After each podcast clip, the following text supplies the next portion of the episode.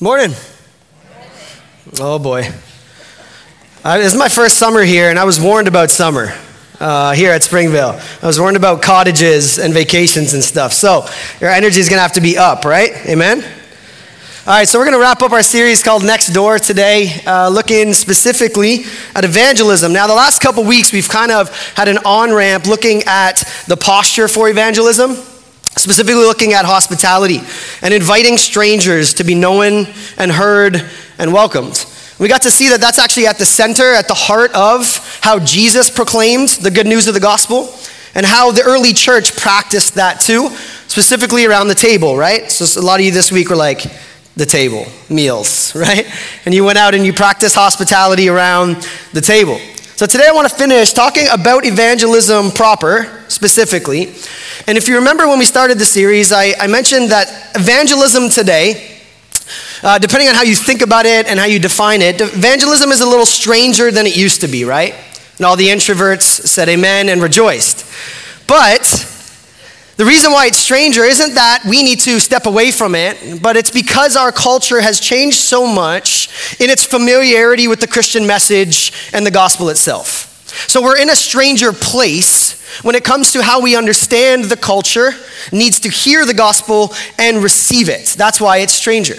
So as Christians, we are now living in a post-Christian culture, meaning we're the minorities. And largely, most of our neighbors, most of our friends and colleagues, because of our pluralistic culture and, and, and our ethnic diversity and religious diversity, most people that we come across with are probably not as familiar with the Christian message as we think they are, or as we assume that they are.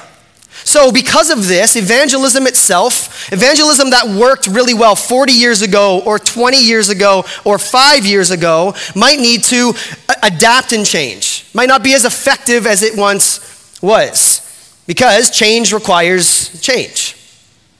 Some of the work that I'm doing on my doctoral studies right now is looking at exactly this post Christian culture and how to understand it and how to contextualize the gospel.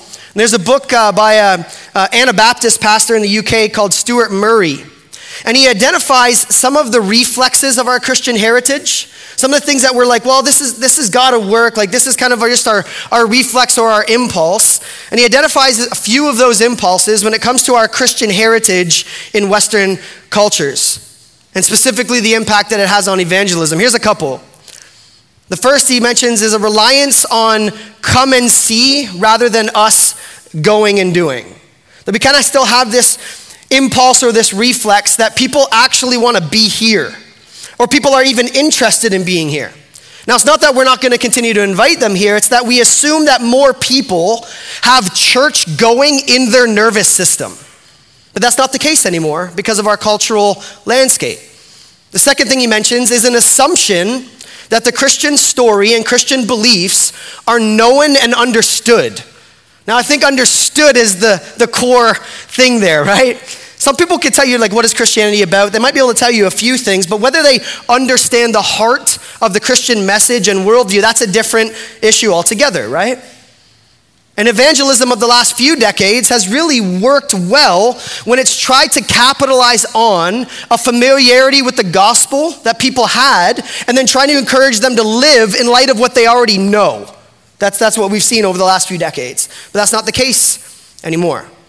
And then, third and finally, the other assumption that we have is that church going itself is a normal social activity and that people are actually comfortable here. That's the assumption. Many of our secular, non Christian friends and neighbors aren't even thinking about being here. And when they are here, there's a lot of strangeness to being here. So, what does it look like to not get rid of the strangeness? Because followers of Jesus, we believe strange things. Amen? Like the Apostle Paul calls the gospel foolishness to the Greeks, and that Greek word is moronic, right? There's some strange things about what we believe, they just happen to be true. So, how do we kind of wrap the truth of the gospel in a way that is welcoming to those who are not familiar with the gospel? Those are just a few of the challenges that he identifies about a post Christian culture, and that's what we're living in today. So today, I'm not going to get into kind of tips and specific ways to share the gospel because I think Pastor Ed, as well as Byron, have been doing a really good job equipping us on that level when it comes to evangelism and some of the door to door work and going out into the harvest that we've been doing. But what I want to do is I want to look specifically at a few ways that we can be thinking about practicing evangelism as outsiders in our culture today. And how specifically we can start thinking about being equipped for evangelism in a post Christian Canada, where most people have mo- more differences than similarities with us. All right, is that good? We can do that work today? Good. One of my favorite definitions of evangelism that I ran into many years ago is that evangelism is two uncomfortable people talking to each other. I really like that because there is something to it. There's something like just about evangelism and getting to that point where you're ready to share the gospel with somebody where you're just kind of like, Ugh, I don't really know how to do this. I don't know how not to do this. I don't know what to say or what not to say. There's something strange about it. But to get at a better definition of evangelism, first we have to understand the word evangelism that we use today is not in your Bible. It's not in your Bible. But the Greek word euangelizo is everywhere. And that's where we get the word evangelism. That word euangelizo means a good news announcement, a public service announcement, a heralding of something that has happened that changes everything. That's what gospeling is. So when we think about evangelism, we have to think about gospeling. We have to think about a good news announcement of something that has been accomplished, something that has literally changed the fabric of time and space. That's evangelism. And when we see it worked out throughout Scripture, we see that the gospel simply is just sharing the message of Jesus in a way that it can be considered by someone. It's the consideration part that's really important. That we would share the gospel in a way that we would invite someone to consider Jesus and the good news of the gospel. Consideration is an important term because conversion is not within our control, right? Have you ever tried to convert someone? Doesn't work.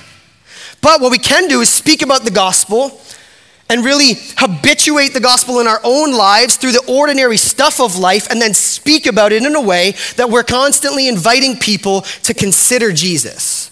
That's evangelism. And I know sometimes we have you ever heard the saying, preach the gospel at all times and when necessary, use words? You know that one? It's a, it's a good one. Like, I understand. Actions do speak louder than words. I mean, I just yelled at you for two weeks about our actions of hospitality, right? That's important. However, for evangelism to actually be evangelism, it needs to actually announce good news. Amen? There needs to actually be a clear presentation of the good news about who Jesus is and what he has done. After all, the gospel is not just kind of theological teachings or opinions or perspectives or good advice on how to live your best life now. The gospel is good news about something that the God of creation has accomplished to rescue sinners. That's the gospel. So, evangelism, yes, has to be embodied in the way that we practice hospitality but it also has to get out of our mouths at some point. That's key to evangelism. And so I want to show us how central evangelism and sharing the gospel is to the mission of the church, to the mission of the early church. We'll look at a few passages this morning. But the first is in Matthew 28, known as the Great Commission. Most of us are familiar with these verses. But watch what it says. Jesus comes to his disciples, and he says, All authority in heaven and on earth has been given to me. Go therefore and make disciples of all nations, baptizing them in the name of the Father, the Son, and of the Holy Spirit, teaching them to observe or obey all that I have told you, commanded you. And behold, it's in that work that I'm with you always to the end of the age. Did you notice right there that Jesus starts with, he doesn't just go, now go and say all this stuff. He starts with, all authority in heaven and on earth has been given to who? To him. Therefore, because I'm already in control and I have all authority, go out and meet me where I'm already at work and tell people about what you've experienced and witnessed. That's the mission of the church, amen? Uh, Mark 16, let's look at that. We'll see it said differently. Mark 16, verse 15, watch. And he said to them, same thing, Great Commission go into all the world and proclaim the gospel to the whole of creation. Notice that in the mission of the church, the central thing is that we would be a people who is telling somebody. Amen? That we would be a people who are telling somebody about what this is. Uh, the Apostle Paul, when he writes a letter to Timothy as a young pastor, just mentoring him, he says, Preach the word and do the work of an evangelist. Preach the word and then do the work of an evangelist. That that's, that's our call is to proclaim the good news of the gospel and then go out and embody it. Yes, with, with flaws and weaknesses, but to actually embody the gospel, that that's central to the mission of the church. So we can't get off so easy and be like, ah, post Christian culture, bah, right? That this is actually central to the mission in any cultural moment we find ourselves. That, that we actually have a responsibility to take the gospel that never changes and get it into the nervous system of the culture that's always changing, right? That's, that's this, that's evangelism here. Uh, I remember Charles Spurgeon, the prince of preachers himself, said, Every Christian is either a missionary or an impostor. Mm. Saying it in the way that only Spurgeon can get away with, right? Every Christian is either a missionary or an impostor. Notice here that Jesus is not telling his disciples to add the Great Commission to their lives. Like, well, okay, live your life and then add it to to your life, your already busy suburban life, right? Jesus is saying that the entirety of our lives is the Great Commission. That the entire rhyme and reason of our life, the very purpose of the church and those that belong to the church is to be a part of the Great Commission. And here's, here's what I think I think the early church was so impacted by this call because they were already products of it. That they had already experienced a missionary God who sought them out, pursued them, rescued them, changed them, and said, What I've just done to you, I want to do to others, so go out and testify and be witnesses to what I've done. And that's the same with us today. The majority of us who are followers of Jesus are sitting here because someone did what? Shared the gospel with us. Some of you are here and you're not yet a follower of Jesus, and you're here because you've heard something about the gospel and you're starting to lean in. You're starting to think about it. You're starting to consider Jesus. That's what an evangelistic culture does to the life of the church. So we're sitting here because of the mission of the church. We're sitting here because of evangelism. We're sitting here because somebody said something about the gospel that encouraged us and invited us to consider it. Are you with me on that? Donald Whitney, the, the author on spiritual disciplines, wrote this about evangelism. Listen. Evangelism is a natural overflow of the Christian life. Okay, some of us need to hear that. We should all be able to talk about what the Lord has done for us and what he means to us. But evangelism is also a discipline. Unless we discipline ourselves for evangelism, it's very easy to excuse ourselves from ever sharing the gospel with anyone. I think that's really convicting, and I think that's very true that yes, we should be able to just out of the overflow of our life talk about Jesus, but it's also a discipline that we need to practice. Some of us are out of practice when it comes to evangelism. Some of us are just in a season of life where it hasn't been conducive to it, and we have to be even more intentional to practice it, right? That's what he's getting at here, and I think that's true. So, what are three things that we can consider uh, about this, about how to actually get the gospel and understand evangelism within our culture today?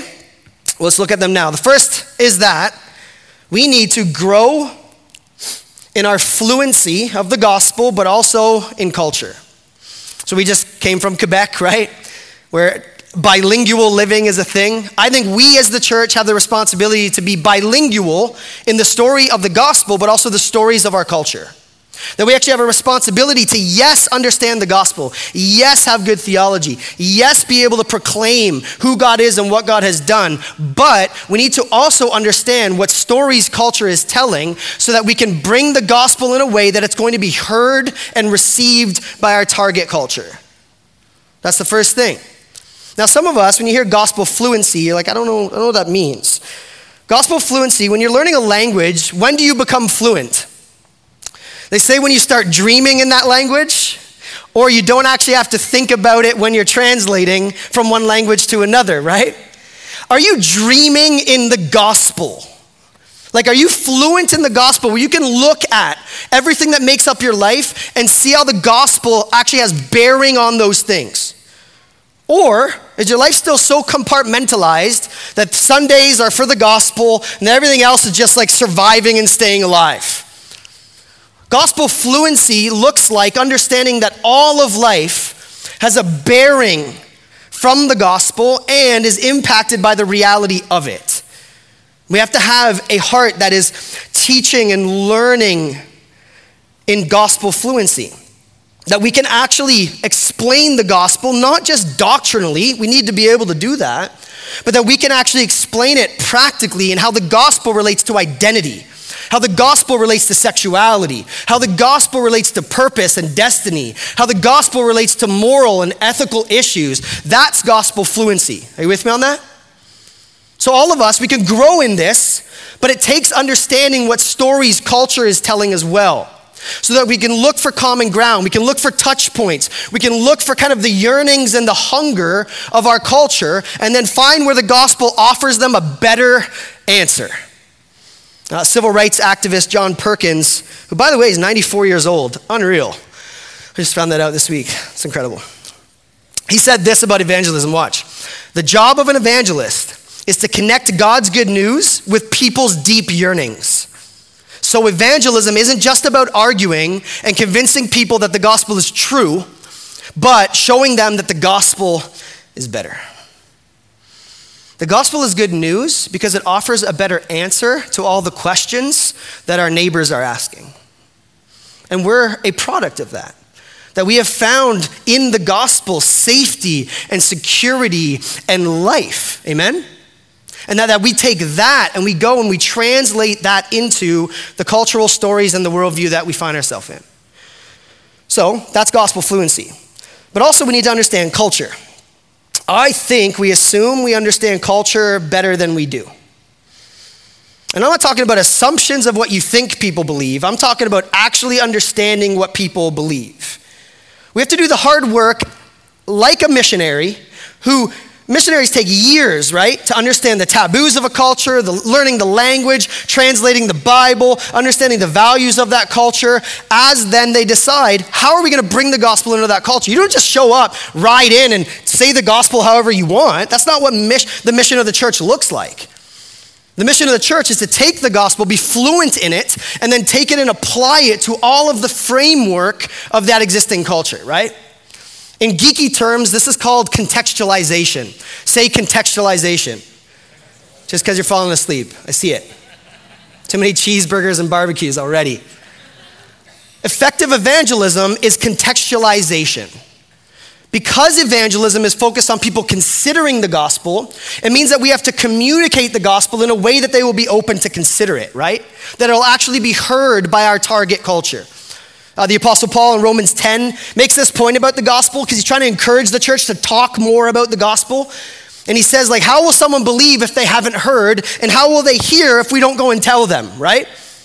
But hearing something isn't just it being said out loud. Hearing something also means understanding it. So we can't just get off the hook with, like, well, I did tell them Jesus died for, my, for their sins. Yeah, but do they understand that? Do they understand the gravity of this? Do they understand the so what? Why does it even matter? Do they care? And how can you work with them to show them that that actually changes absolutely everything? That's contextualization, right? So this kind of calls us to look for cultural touch points. The Apostle Paul does this so well.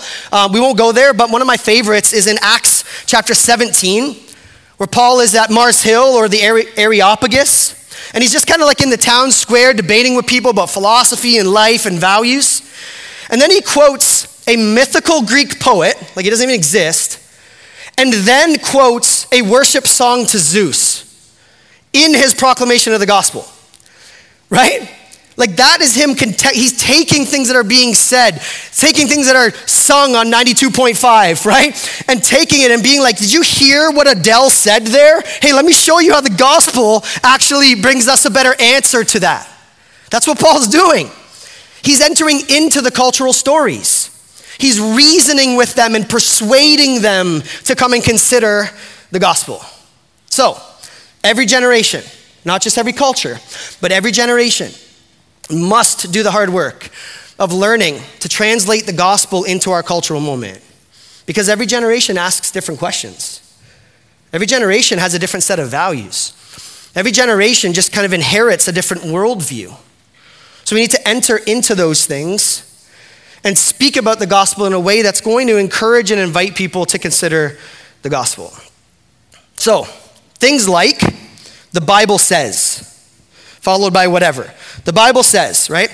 Very famously, Billy Graham, arguably one of the most effective evangelists of human history, period, right? Often would say, the Bible says, right? And then thousands of people would run forward and give their life to Jesus. Like, what the heck, right? But today, listen, the Bible, morally and ethically, is actually seen for many of people under 40 as a barrier to faith, not the, the way to actually understand faith. So, what do we have to do then contextualize it? Do we stop talking about what the Bible says? Well, of course not. But instead of starting with the Bible says, followed by whatever view or perspective we want to tell them, we sit and get into the lives of people in our lives and say to them, What do you think about the Bible? What do you know about the Bible? And just get them talking. And then, the second thing for our evangelism in our post Christian culture, we stop talking and we listen. Effective evangelism in a post Christian culture requires active listening. Proverbs 18:13 says, "If one gives an answer before they hear, it is foolishness and shame." James 1:19 calls us to be quick to what? Listen and be slow to speak.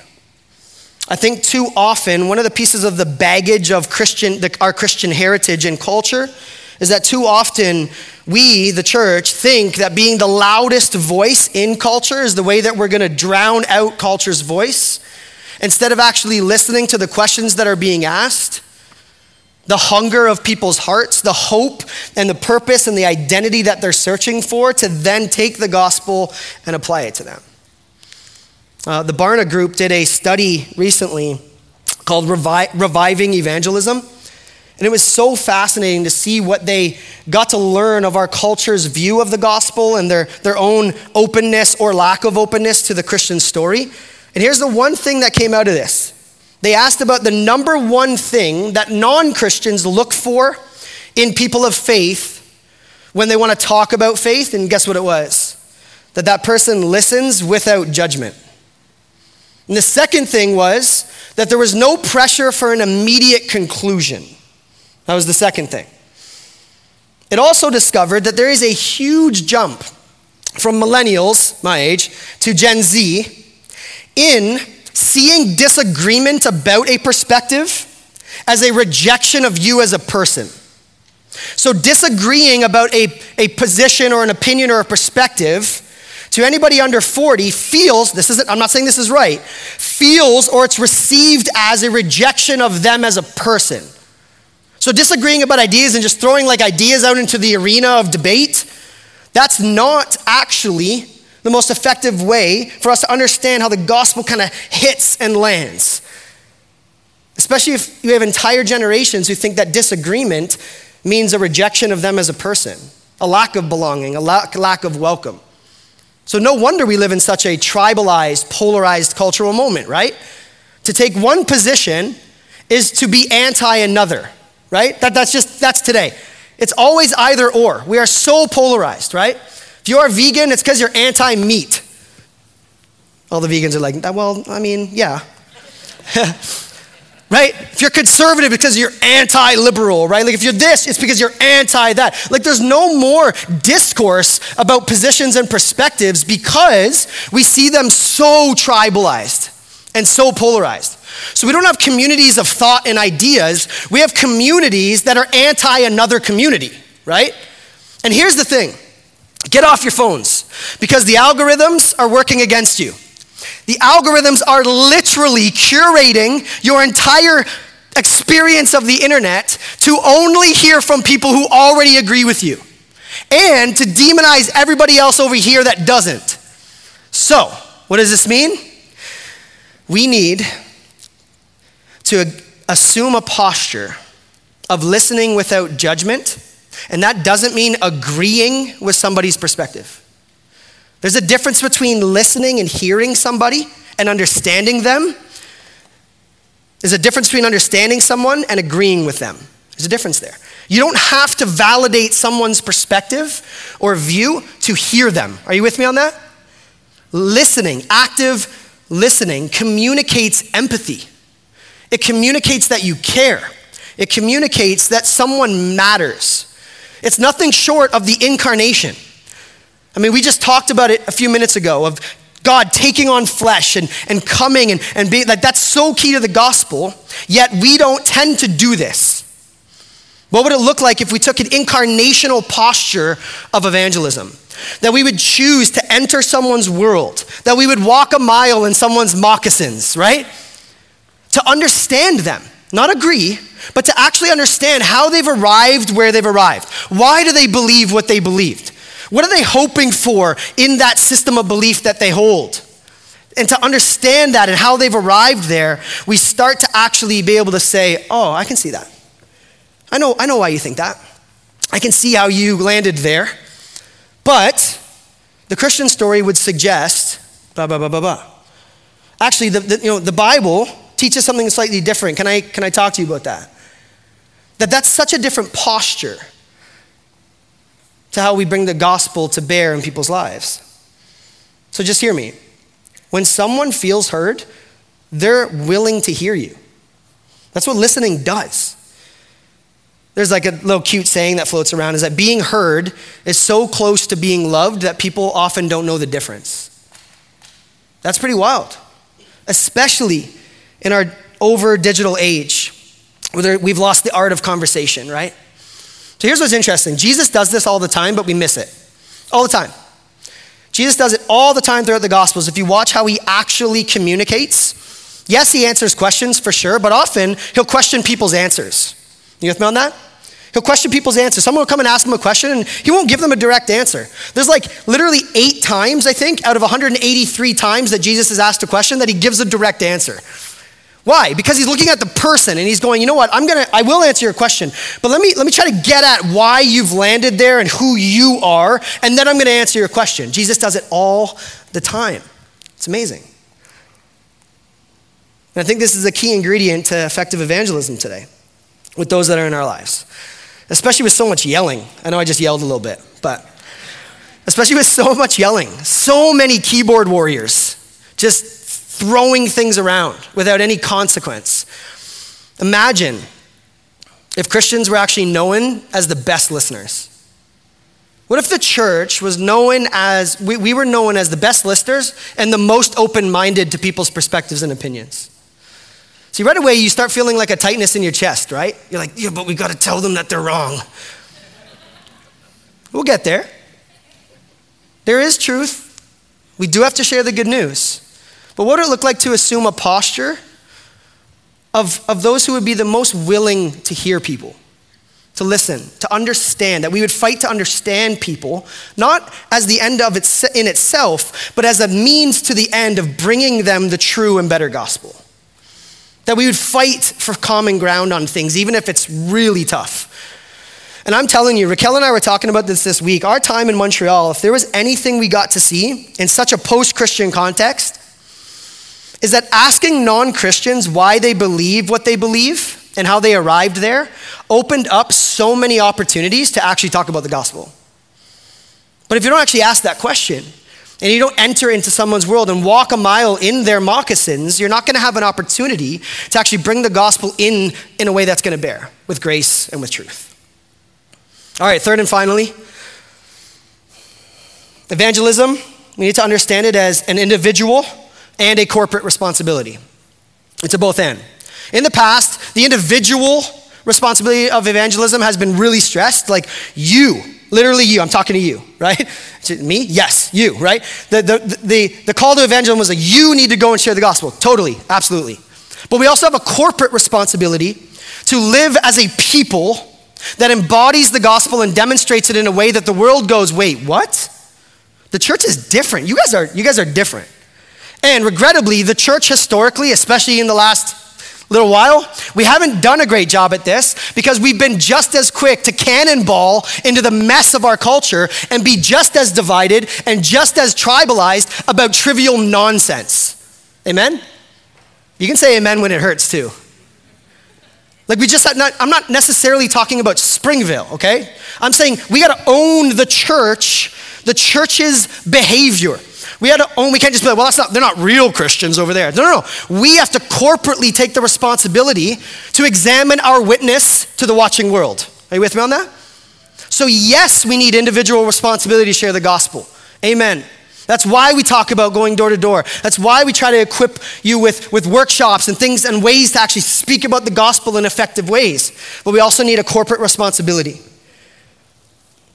There's one other time that Jesus calls the church to the mission of evangelism, and it's in Acts chapter 1. I just want to close there. We're going to spend a minute here. Acts chapter 1. So after Jesus says to his church, hey, go and meet me, all authority has been given to me, let's go and get it. He says, Meet me, and then I'm going to tell you one more thing, and then I'm going to give you the power to go and do it, right? And here's what happens Acts chapter 1, verse 8. You will receive power when the Holy Spirit has come upon you, and you will be my witnesses in Jerusalem, locally, in all Judea and Samaria, regionally, and to the end of the earth. Did you notice that Jesus is like, hey, go share the gospel, period? He doesn't say that. He says, go and be on mission, go and be witnesses, and I'm actually going to give you the power that you need to go be witnesses. And that's plural. There's a corporate responsibility here. And notice that when the Spirit of God is given to the church, what do they get? What's the word there? That you will receive what? Say it. Power. Not money, not success, not a cute suburban life, not happiness, not a life without suffering and cancer and death and trials. None of that. He says you'll receive power over and above all of that. That's what happens when the Spirit of God corporately just raptures the church in the power of God to go and be witnesses to the ends of the earth. And right here, the word that's used in Greek is dunamis. If you can guess it, it comes from, we get, we get our word dynamite from this. That you can't not notice when the Spirit of God shows up and fills the heart of a believer and his church. You can't not notice. Because dynamite demolishes barriers. For what? To be witnesses. To be witnesses. Now, we know witnesses from like legal language, right? That you're, if you're called as a witness, is because you're called to give your perspective of something that's happened, an event. That's exactly this. That you and I, effective evangelism is sometimes as simple as going out and sharing with those in our lives what has happened to us because of the work of the Spirit of God, because of the application of the gospel in our lives and all throughout the book of Acts. I encourage you, just spend some time this week. Just flip through Acts. It takes you two hours and 15 minutes to read it in one sitting. I've tried. You go and read through the book of Acts, you will see it over and over and over and over again. That the majority of the time that the gospel is shared throughout the book of Acts, it's not by an apostle or a bunch of disciples who have completed a whole bunch of Bible courses, but it's by ordinary people like you and me. It's the ordinariness of the people that makes the gospel so powerful. Acts 8 4 says that those who were scattered, the church, went about doing what? Proclaiming the gospel.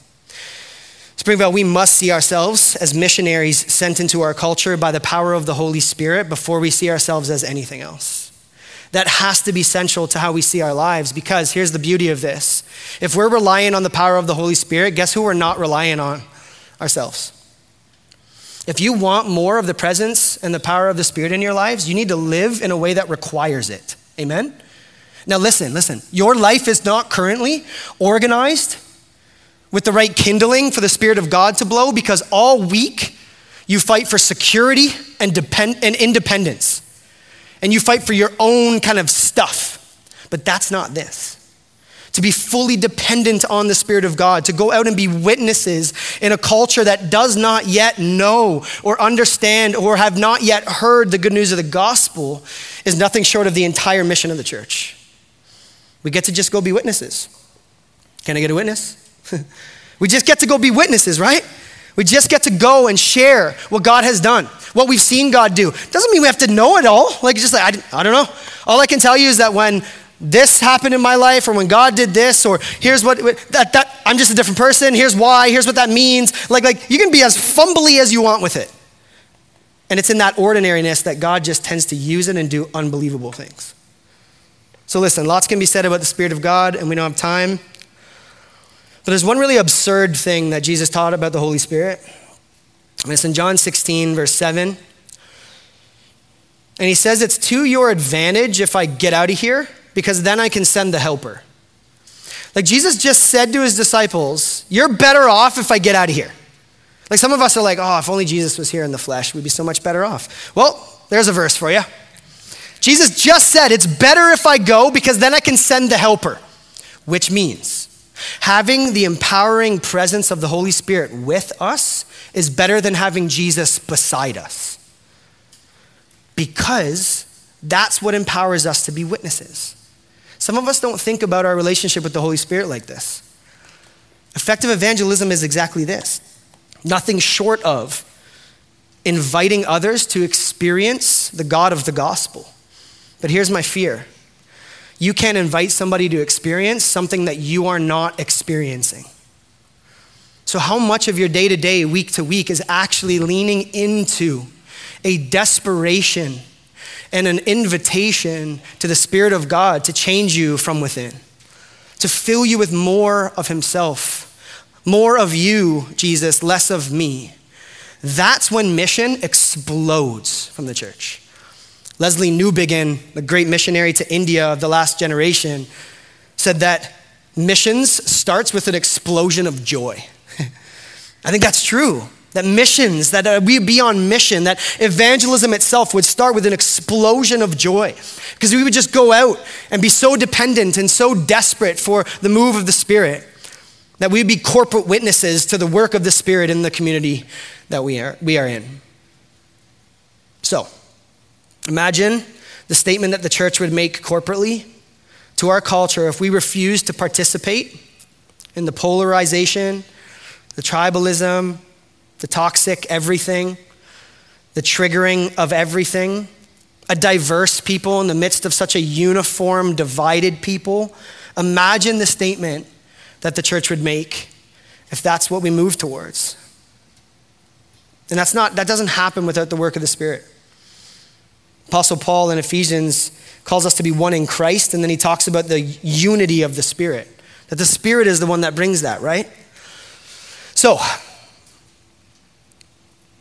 I'll end here because I have to. The danger of every church, Springvale, in any age, is to become a place that meets people's like religious, consumeristic needs, rather than a movement of people that spreads to the ends of the earth to be witnesses by the power of the Holy Spirit. That's the temptation of every single church.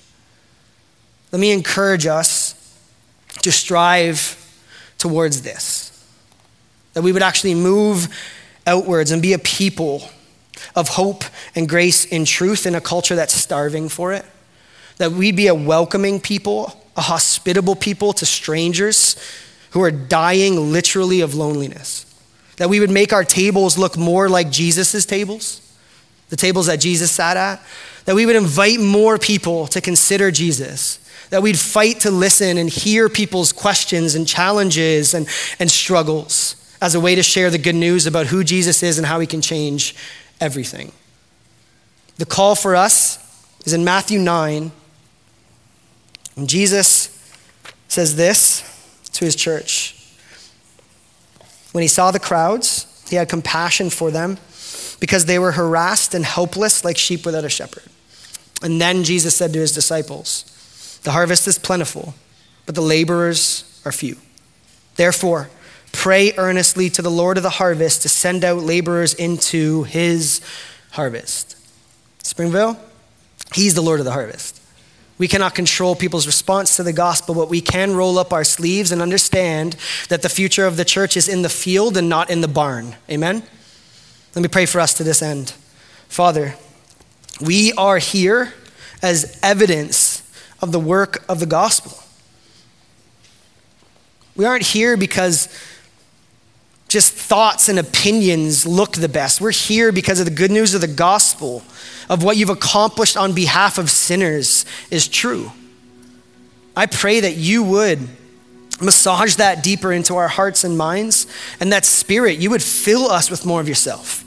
That we would embrace our ordinariness, that we would look for and pray for opportunities to be a laborer for you, to go into your harvest, to find where you're already at work, and simply open our mouths and be witnesses to the good news of the gospel, to have ears to hear what people are struggling with, the questions that they're asking, and that we would question their answers and offer them hope. We pray that we would continue to strive to be in line with the mission of the church so that more people will come to know you, that we would be equipped to continue to go out, be on mission for you, in line with your heart as a missionary God. And we ask all these things in Jesus' name. Amen.